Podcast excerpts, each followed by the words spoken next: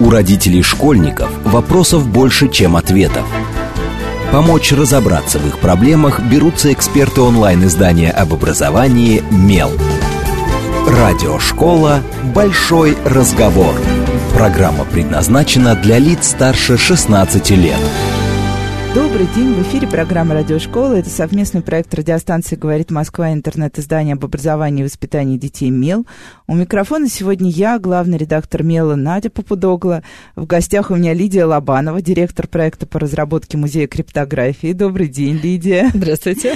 И обсуждаем мы сегодня тему, как музею общаться с современными подростками, быть им интересным, не превращаться в собрание непонятно чего для непонятно кого, где ничего никогда не происходит, кроме, как говорят, не трогать руками, не шумите и не топайте. Вот, но на самом деле первый вопрос у меня, конечно, будет, наверное, не столько про э, музеи как таковые, а про то, что такое музей криптографии, потому что, мне кажется, само слово криптография уже, да, выгоняет половину наших слушателей сразу в транс, но все слышали, да, те самые криптовалюты, кто-то слышал про криптозащиту данных, но в остальном знания о криптографии, мне кажется, даже у меня просто минимальные. Ну, мы понимаем, да, что музей криптографии звучит... Устрашающе. Устрашающе, да, как это, это, это, это, это что-то непонятное, объяснение чего-то непонятного через другое непонятное. На самом деле музей криптографии — это, конечно, такой вызов для нас, и сделать такой музей выглядит не самым очевидным решением. Придумали сделать этот музей научно-производственная компания «Криптонит», которая занимается разработками в области наукоемких технологий, обработка больших данных, машинное обучение, искусственный интеллект и, в общем-то, и криптография. И, в общем-то, криптография является таким сердцевиной сейчас то, что называется защита информации, но имеет гораздо более длинную историю, нежели то, что мы сейчас знаем про то, что все наши мессенджеры зашифрованы, наши почты, пароли, банковские данные. А начинается она буквально с письменности. И про это, на самом деле, конечно, никто не знает. И что на своем, в этапах своего развития криптография прошла огромные и самые неожиданные повороты, начиная от того, что действительно она была скорее искусством и приравнивается по своему развитию к моменту появления письменности и была таким искусством мастерства некоторого. Потом уже, конечно же, она э, перешла довольно быстро на защиту некоторых экономических интересов, и потом весь двадцатый век почти был посвящен, как, как наука она защищала государственную безопасность. И, конечно, на этапе последних десятилетий с развитием современных технологий она перешла на защиту э, индивидуальных наших интересов, личности и границ его в свете развития цифрового общества, цифровой экономики. Вот. И, собственно, мы хотим рассказать про всю эту историю. То есть с Древней Греции, нач... даже не с Древней Греции начнем, значительно раньше. Ну да, но мы, конечно, с точки зрения экспозиции, понятно, что в один музей нельзя вот поместить всё. Вот да, я поэтому и спрашиваю, да. Поэтому понятно, что для нас, мы, конечно, центром повествования будет развитие криптографии на территории России, но, конечно же, в глобальном мировом контексте, и она будет захватывать и Древнюю Грецию тоже. Но это будет все-таки такой классический музей экспонатов, или это будет какой-то музей историй? Музеи, ну, сейчас нас очень любят все говорить, интерактивные музеи и так далее. Вот как, как, как это должно выглядеть вот в идеальном представлении? Такой музей, который рассказывает действительно о том, как шифры стали частью нашей жизни. Um... Тут, конечно же, мне, знаете, хочется сразу сидеть на двух стульях, потому что задача наша по созданию музея, она осложняется тем, что мы одновременно формируем и коллекцию, то есть тот самый предметный ряд, который обычно критикуют в классических музеях, что вот у вас тут только картины или только какие-то предметы, ничего про историю и так далее. И в этом смысле у нас есть... Это, это то, что модно сейчас называть словом «вызов», но это уникальная возможность на самом деле формировать ту же самую коллекцию от историй. И это как раз тот модное путь... Модное слово «сторителлинг». Да, модное, другое модное слово «сторителлинг». А, а, от некоторых историй, и нам, конечно, важно показать контекст, потому что если показывать только предметы, они все-таки э, не дадут... Э, вот Как, какой, какую возможность дает, например, художественным музеям искусство? Искусство ты можешь, в принципе, воспринимать некоторым чувствительным образом, да, через переживание какое-то. Ну, это да, это другой предметный ряд, собственно, совершенно здесь, других принципов. Да-да-да, совсем другая э, фактура, и э, все научно-технические музеи, они, собственно говоря, с этим сталкиваются, потому что, э, в общем, воспринимать научно-техническую эстетику не все способны. И нельзя сказать, что кто-то старался сделать, э, э, например, предметы, которые к двадцатому веку у нас относятся к каким-то особенно привлекательным с дизайнерской точки зрения. Поэтому мы, конечно, отталкиваемся от истории, которую нам тоже сейчас приходится э, собирать, потому что, в общем, э, тема такая, которой особенно никто не занимался ее собиранием в единый какой-то нарратив, и корпуса знаний открытых по этой теме тоже довольно мало. Мы сейчас все, всей командой зарыты во все возможные архивы. Вот.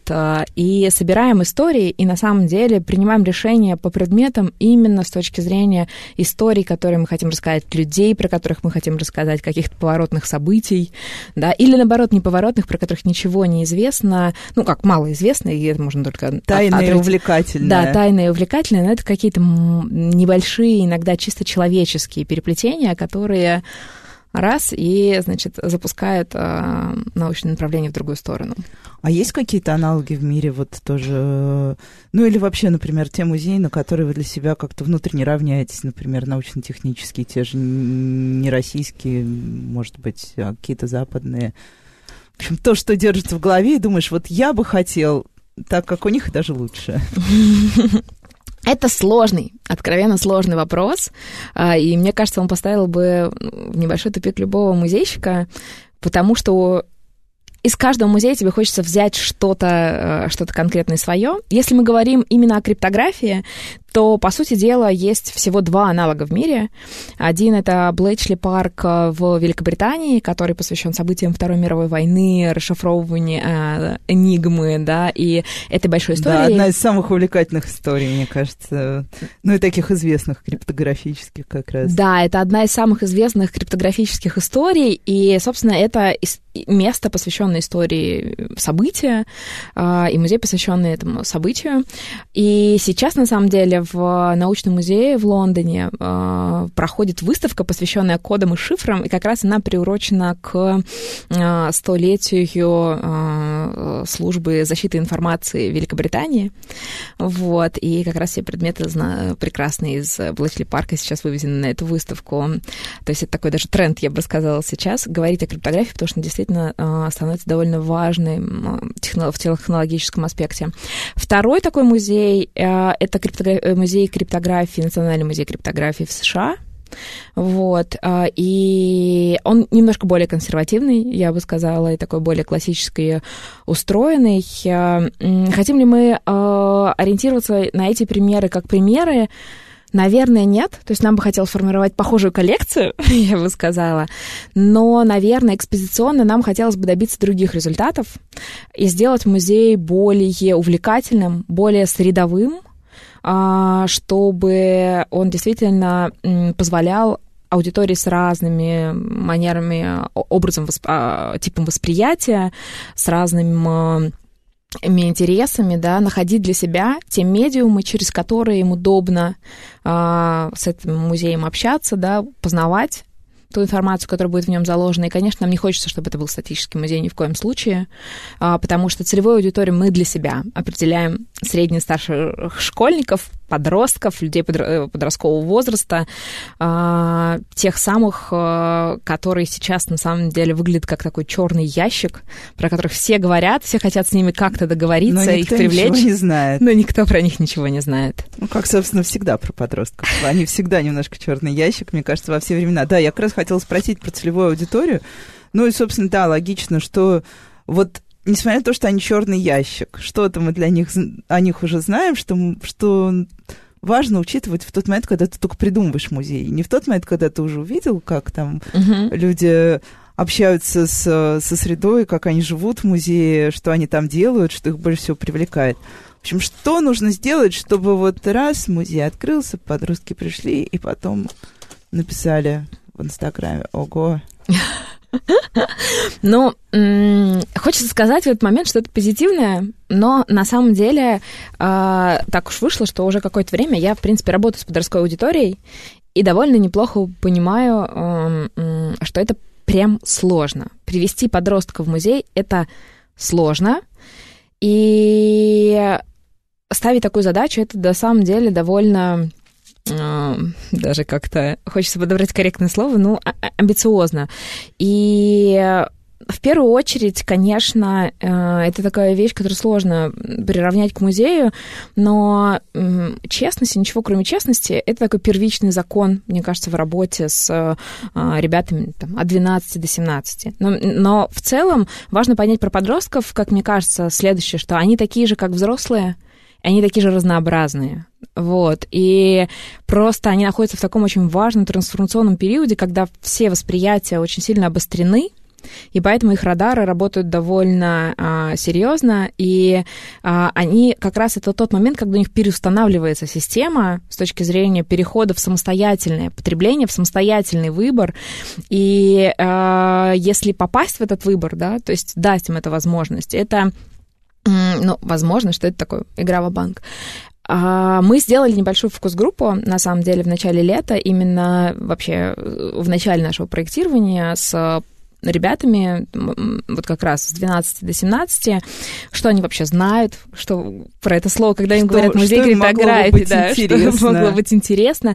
И это, конечно, ну, то есть результаты, которые кого-то могут расстроить, но для нас это просто вводная, с которой надо работать. Конечно, никто не знает, что такое криптография, и это нормально.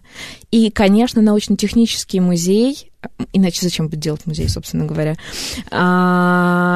и второе, и это, конечно же, при том, когда речь заходит о научно-техническом музее, для них не, не является это выбором. Ну, то есть место, куда ты пойдешь в выходной это, провести, да. Зачем мне это, да.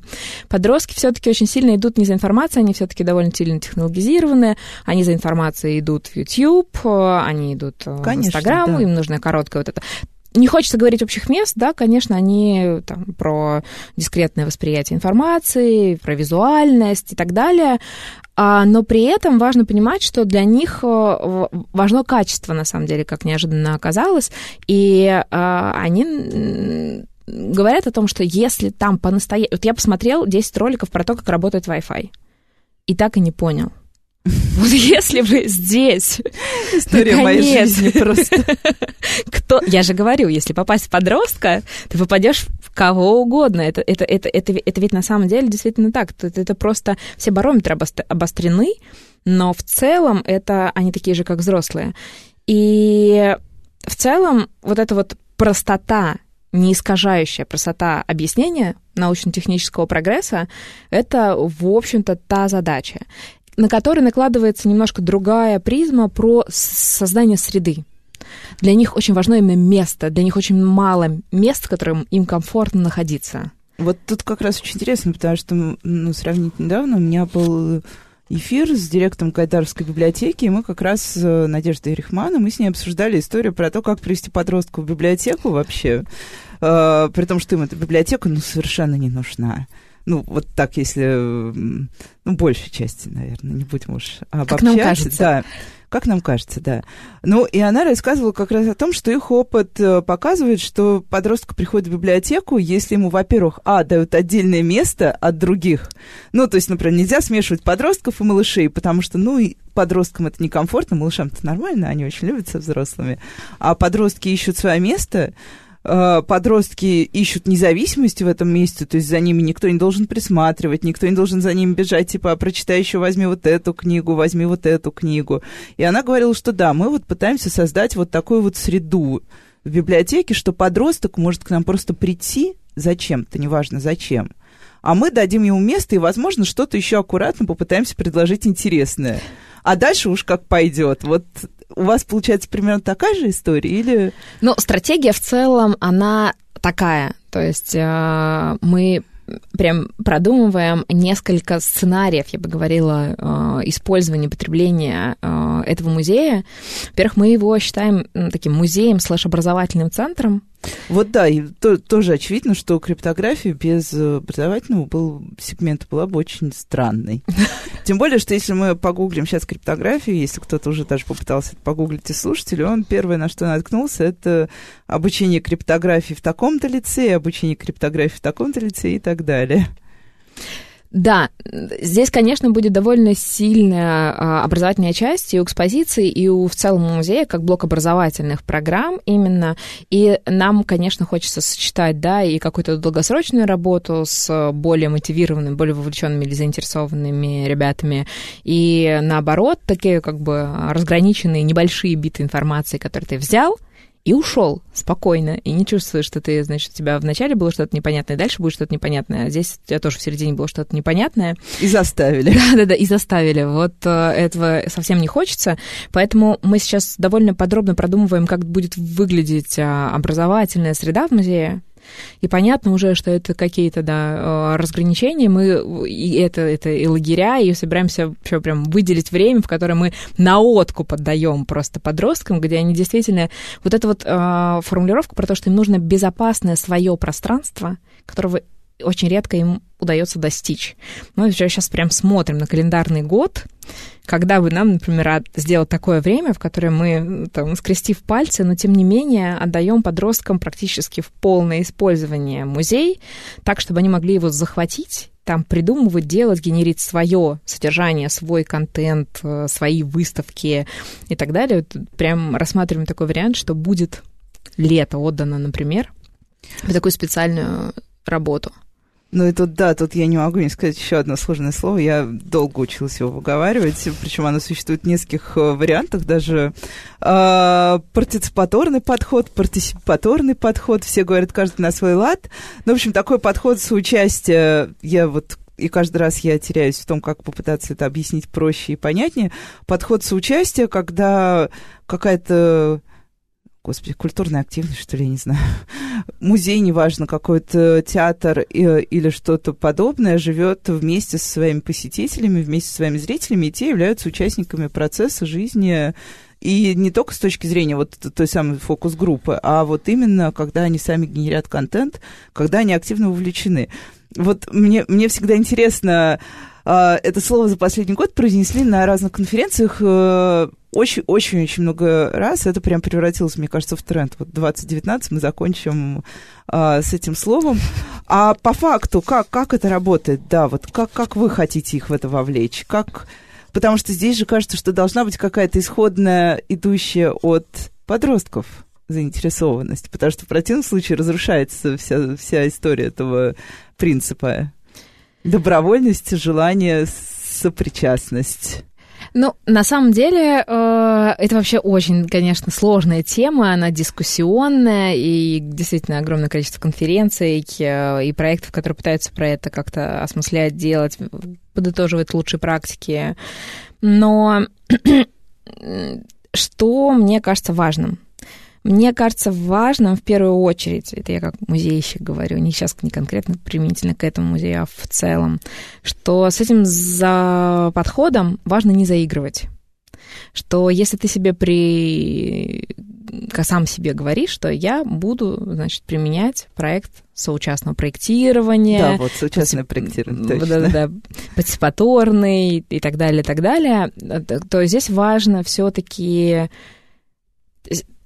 не называть и не подменять понятия. Это здесь критически важно, потому что м- если говорить о проектировании музея, то мы, например, вот я, как я сказала, мы начали с такого микрофокус-группы разговора. Сейчас мы переходим, например, к фор- мы формируем сейчас подростковый совет, вместе с которым будем, собственно говоря, проходить все итерации работы над экспозицией, работы над образовательными программами, да, над всеми этими проектами. Но важно быть готовым внедрять то, что они говорят. И это ведь действительно самое сложное, потому что мы все можем сделать, значит, совет, все поговорили, и это часто у взрослых бывает. Сделали совет, поговорили, и ничего из придуманного не сделали. Но вот я считаю, что именно относительно подростков это аудитория, которая этого не простит. И совершенно э, она не сделает скидку на то, что ну, это взрослый реальный мир, он устроен по-другому. И это действительно та история, в которой, если вы вступили на эту дорогу, вам все-таки нужно будет делать. И тут важно быть честным вначале и сказать... Честность и последовательность. Честность и последовательность. Вот. Я считаю, что это действительно подход, который может дать великолепный результат на выходе. И он окупится. Но он требует очень много усилий на каждом шаге, потому что это итерационный подход.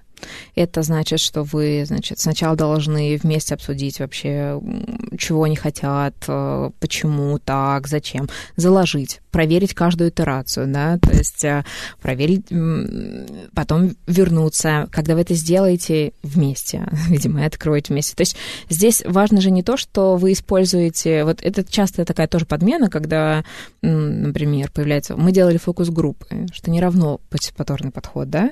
То есть это важно, что не вы отдельно, например, сделали, открыли и, значит, пригласили, сказали после этого, ну вот, это то, что вы хотели. Потому что эти люди действительно вовлечены. Эта аудитория действительно вовлечена, она, в принципе, становится частью команды. И это, ну, такое долгосрочное отношение, но они в целом дают, на мой взгляд, довольно э, высокий результат по тому опыту, который я видела и, и в своей практике, и у коллег. И да, честность, последовательность и готовность как бы обсуждать, то есть свою позицию тоже не нужно терять. Нельзя сказать, что, например, я могу сказать как музейщик, что ну, музей — это все-таки все еще институция, которая в том числе собирает некоторые там, предметы наследия. Да? В нашей ситуации это, этот вопрос стоит довольно резко, потому что, в общем, это не, не существует собранной коллекции, которую мы взяли и продемонстрировали. Мы ее собираем прямо сейчас. И да, мы останемся музеем. У нас будут предметы, мы будем их собирать. И да, они будут там, охраняться. И это, это действительно так. И в этом смысле э, проектировать музей вместе с подростками означает, что вы ищете с двух сторон. Вот это тот самый вариант, который будет подходить вам обоим. Вы равноправные участники этого процесса. И это тяжелая, длинная дорога. Но она, мне кажется, стоит свеч, потому что за этим какое-то будущее правильное. А как вы хотите вовлекать как раз подростков во все это дело? Как они об этом узнают? Как они, кто согласится, кто придет? У Мел просто был проект с подростками, и мы э, в течение полгода подростки у нас генерили контент для целого раздела, э, записывали мы вместе с ними подкасты и так далее. И, ну, для меня это был такой очень сложный проект с точки зрения просто вот... Тебе сложно, на самом деле, полгода удерживать вокруг себя группу подростков. У них очень быстро меняется фокус интереса. Сегодня мне это нравится, я вовлечен, я генерю идеи, а потом я исчезаю, потому что у меня там либо ЕГЭ, либо я увлекся чем-то еще, либо я решил, что мне это больше не надо. Вот кто, кто ваши дети в этой ситуации и с чем они придут? Ох, я бы говорила о том, что мы сейчас пытаемся... Мы, мы сейчас вот формируем настоящую группу, которая будет с нами работать, и, конечно, у нас есть несколько критериев, которыми мы, собирая которые, мы бы хотели, чтобы вот эта группа, которая будет с нами, идти. Да? Mm-hmm. В первую очередь нам бы хотелось, чтобы это были не только профильные научно-технические классы. Нет, чтобы это было... Это были разные, да, чтобы и это были разные ребята. Те, кому интересно. Да, это, соответственно, есть замотивированная часть, действительно, ребята, которые участвуют в олимпиадах по криптографии, внимание, они существуют.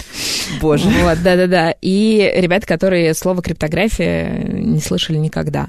Мы хотим, чтобы это были немножко разные классы, и это были школы из центра, и школы с дальних районов, отдаленных районов, собственно, города. Как мы туда идем? Да, мы идем туда через школы.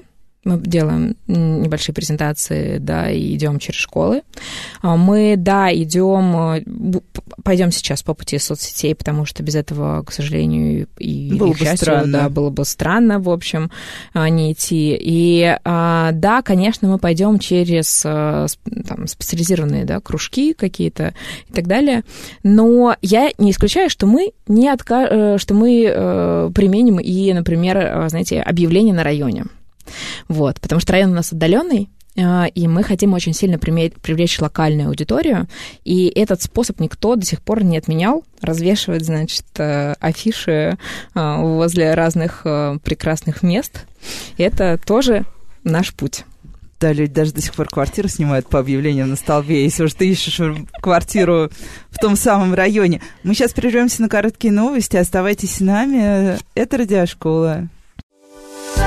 У родителей школьников вопросов больше, чем ответов. Помочь разобраться в их проблемах берутся эксперты онлайн-издания об образовании «Мел». Радиошкола. Большой разговор. Добрый день, в эфире снова Радиошкола. Это совместный проект радиостанции «Говорит Москва», интернет-издание об образовании и воспитании детей «Мел». У микрофона сегодня я, главный редактор «Мела» Надя Попудогла. В гостях у меня Лидия Лобанова, директор проекта по разработке музея криптографии. И говорим мы на тему, как музею общаться с современными подростками и быть им интересным. Мы уже, на самом деле, те, кто пропустил, вам, к сожалению, придется погуглить, что такое криптография, если вы еще не знаете, потому что мы это обсудили в первой половине. И успели перейти как раз к тем самым подросткам, как их вообще вовлечь в жизнь музея, как их сделать участниками создания музея, причастными к созданию музея. Вот. Но у меня остался еще такой, мы поговорили про экспонатов, про экспонаты, поговорили про посетителей, но мы не поговорили о том, есть всегда в музее, есть третья составляющая очень важная. Это те люди, которые, собственно, работают в музее. Как правило, мы видим, ну, если вы не работаете в музее, вы видите только тех, кто, например, продает вам билеты, кто встречается вам в гардеробе, в буфете, и тот, кто э, так или иначе проводит тебя по залу, это экскурсовод и смотритель зала. Вот, наверное, все категории того, что мы видим снаружи, когда приходим в музей. А, и а, тоже вот у нас недавно был эфир с директором же музея Царицына, и она как раз очень много рассказывала, что, а, например, подготовка персонала современного для музея – это такой отдельный вызов, потому что нужно учить людей общаться по-новому, э, и разговаривать, и интересоваться чем-то еще, помимо охраны и защиты музейного имущества и стандартной программы, по которой там двадцать лет уже ты ведешь одну и ту же экскурсию по одним и тем же залам с незначительными изменениями. Вот кто будет в вашем музее? Э, к чему будут готовы эти люди? Вы хотите их подготовить, скажем так. Особенно если учесть, опять же, что предполагается, что приходить будут подростки, а им тоже, ну, как бы они очень избирательны в своих контактах э, со взрослыми. Э, э, вот где-то в такой среде, мне кажется. Ну, мне кажется, что я бы сделала тогда небольшой шаг назад и сказала бы, что действительно музейные профессионалы, сотрудники музея, они все-таки бывают разных категорий. Если мы говорим в первую очередь о, о категории сотрудников, которые работают напрямую с посетителем, то, конечно, это в первую очередь коммуника... коммуникации, коммуникационные навыки. К чему должны быть готовы сотрудники музея, я сейчас скажу формулировку, которая не часто применяется, но к безусловному принятию. То есть все-таки э, очень часто мы понимаем, что музей, мы уже говорили про это, у музея есть специфика, и поэтому некоторая охранительная функция музейного сотрудника, находящегося на, в, на территории музея, и в том числе коммуницирующего с посетителем, она есть. Но а, здесь на самом деле важный вопрос вообще проектирования самого пространства музейного так, чтобы а, действительно это не перекладывалось на сотрудника. Потому что есть огромное количество технологических решений, которые позволяют решить эту проблему и а, минимализировать, и оставить за сотрудником именно коммуникацию, такую как бы вспомогательную функцию поддержки а, в познавательном процессе. И да, мы, конечно, будем готовить команду, но в первую очередь это такое, такой подход про то, чтобы быть готовым к коммуникации, но не навязчивой, не такой, не напутствующей, да, а так, именно вот это вот принимающее, быть готовящ, готовым участвовать, но не навязывать свое участие, не транслировать какую-то такую вот охранительную функцию, да. Это именно про такую поддержку в индивидуальном посещении или групповом посещении, да. И, безусловно, это очень важная часть, которая не всегда удается музеям, особенно крупным музеям, отладить. Это как раз несение некоторой идентичности музея для каждого сотрудника.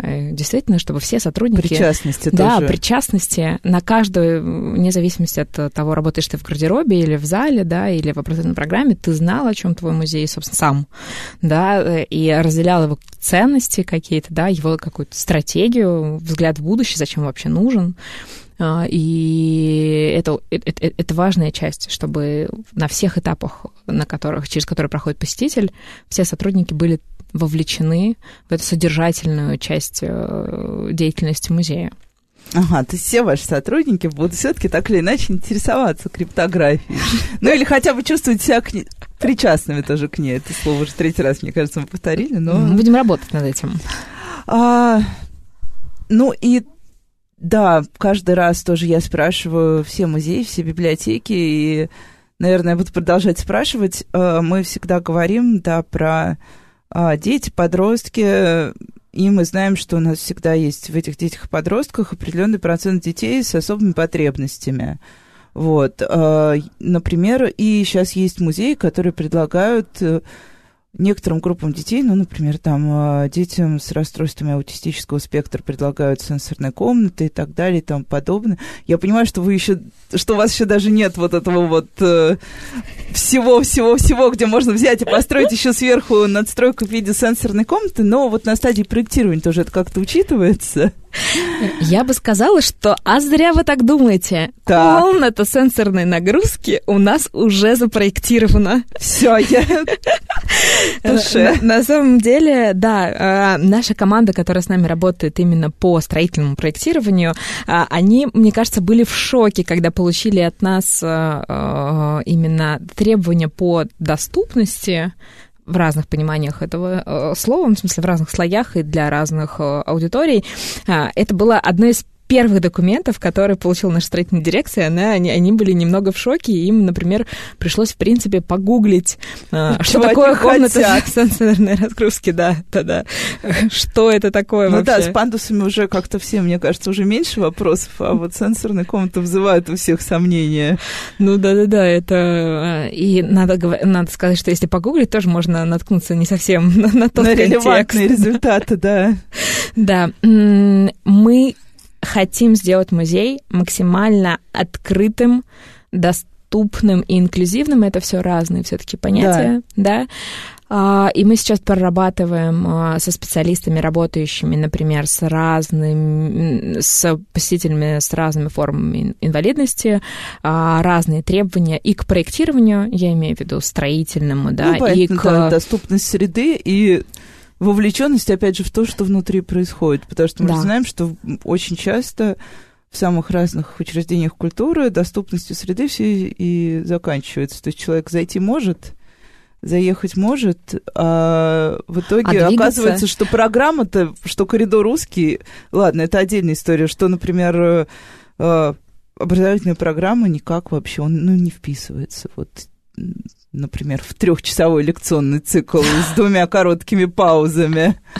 Ну, просто это действительно довольно сложная и довольно тема, и довольно длинный разговор, на самом деле. Ну, это вообще отдельный разговор, потому да, что по в целом это большой блок отдельной проработки для каждой группы посетителей. И э, иногда они пересекаются, иногда это в целом против, против, противоположные требования, да, да, да, потому что, э, там, условно говоря, сделать... Э, Ну, сделать доступными, сделать доступным и красивым для, например, людей, ну, там, для слепых и слабовидящих или, например, для глухих и слабослышащих, да, это разные объекты, потому что вот, вот, вот это, это, это всегда. Мы хотим, чтобы, значит, наши музеи были интерактивными и мультисенсорными. Да, да, На да. следующем же шаге мы, мы понимаем, спотыкаемся. Да, что... А как с этим будет, воспри... собственно, взаимодействовать, например, посетитель с, с инвалидностью по, по, по слуху, по зрению и так далее, да, например, как они будут делать это, например, группой. Сейчас очень много подходов, например, коммуникационных, к тому, что ряд там, такое тоже отдельное направление в проектировании музейном, про то, что экспонаты должны провоцировать коммуникацию, например, и они там запускаются от взаимодействия, там, двух и более участников. Ага. И это прекрасная концепция, которая может тут же споткнуться, когда у тебя два посетителя с инвалидностью по зрению, например. То есть и таких вопросов очень много.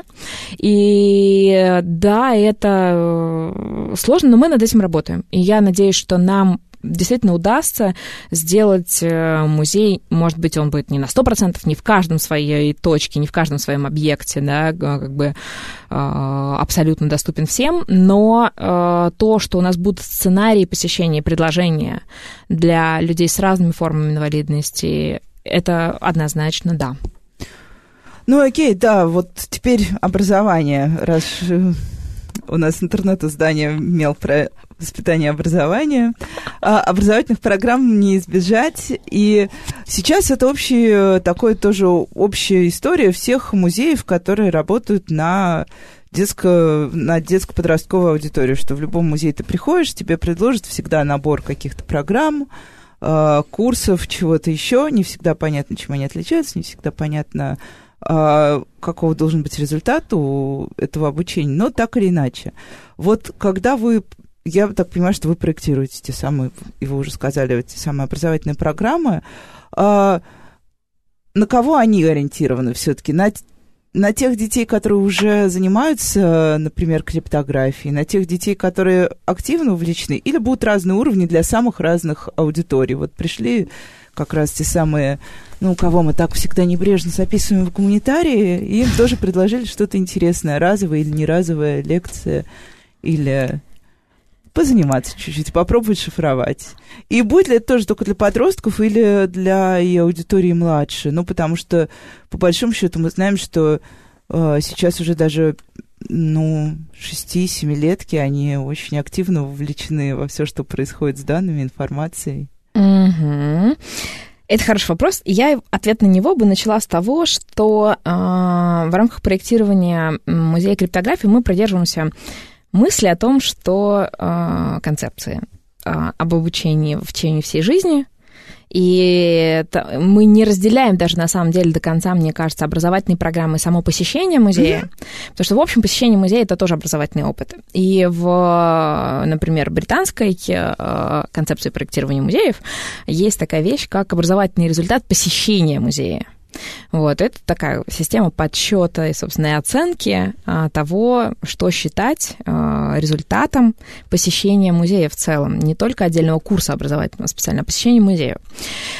Мы все-таки понимаем, что тема с криптографией, она довольно сложная. И есть, конечно, если мы говорим о зарождении криптографии, о каких-то первых примерах, условном Шифре Цезаря или линейки Нэ и, и, и так далее. Это такие простые вещи, из которых можно сделать простые, часто интерактивные занятия, которые будут доступны самой младшей аудитории.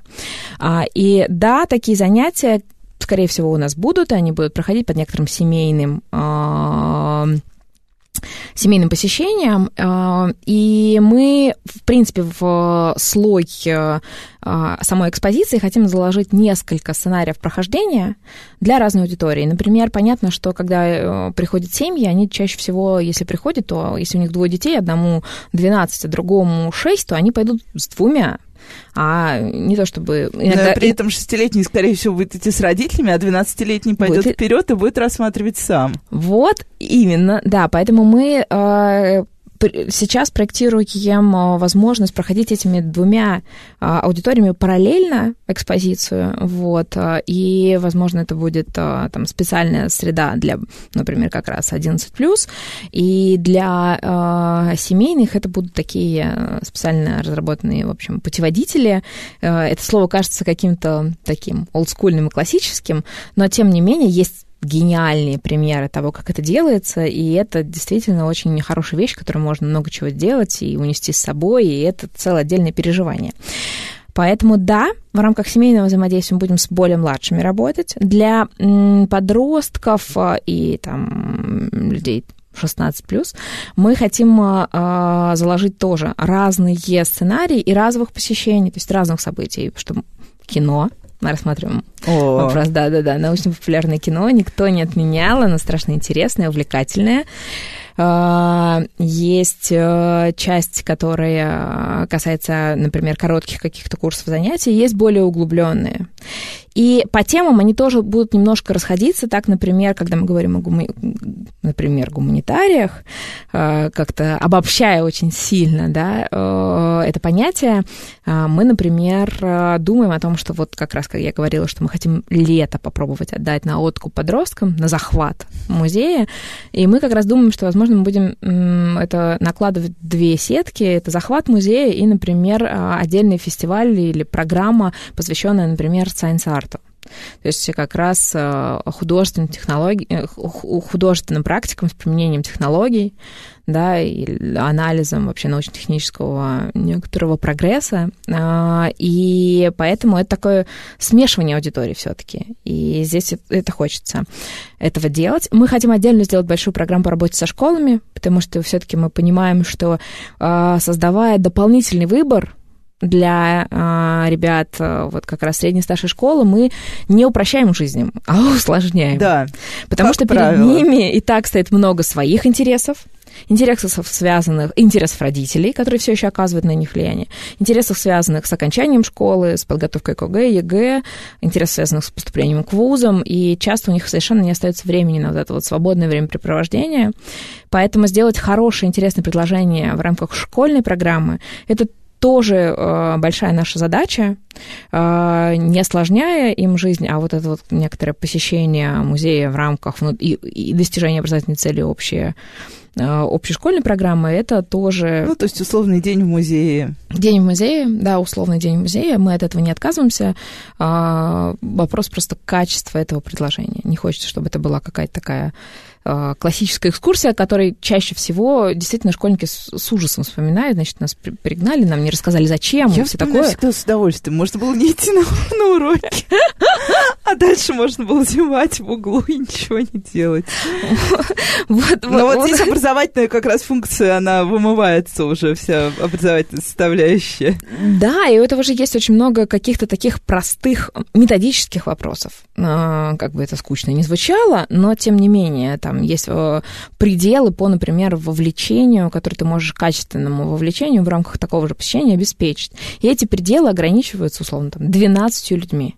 Мы mm-hmm. понимаем, что школьный класс – это несколько больше, чем двенадцать человек. В два раза минимум. Минимум в два раза. И, например, это сильно осложняет... Ну, то есть, вот, например, сейчас проектируя музей, я, наверное, могу это сказать, мы думаем... Мы сейчас пытаемся сделать так, чтобы музей можно было осваивать с двух противоположных концов. И то есть это две разные линейки как бы истории, которые э, пересобираются.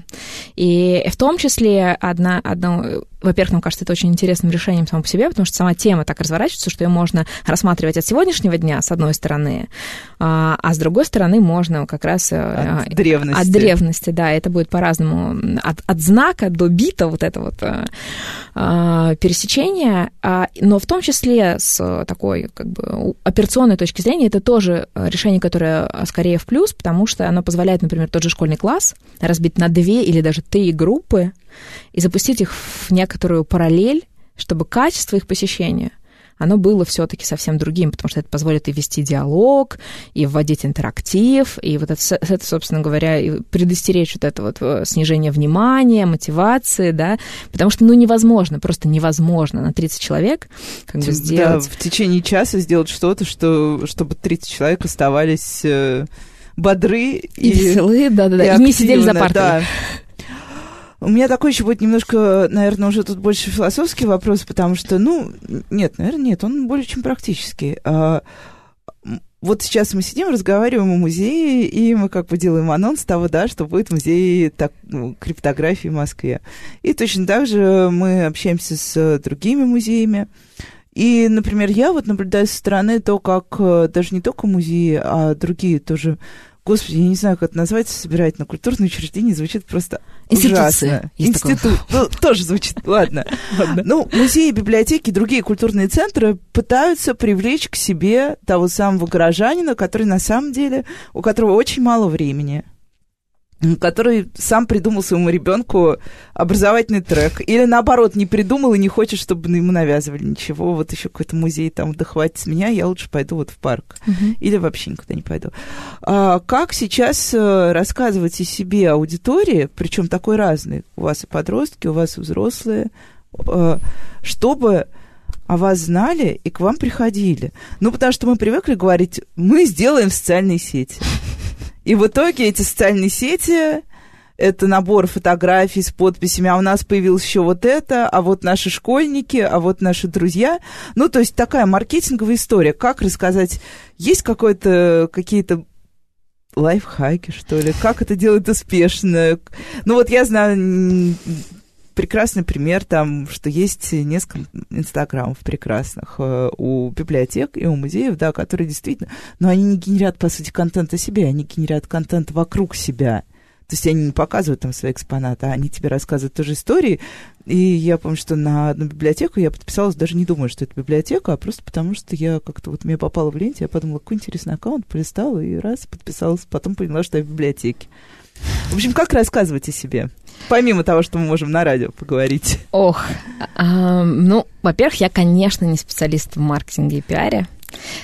И... Да, поэтому я и спросила, что это больше философски, как просто есть ли какое-то ощущение, переживание, рефлексия какая-то на эту тему? А, да, но мне кажется, что это здорово, Надя, что вы начали с небольшого рассказа про то, что вы подписались на библиотеку, не зная, что это библиотека.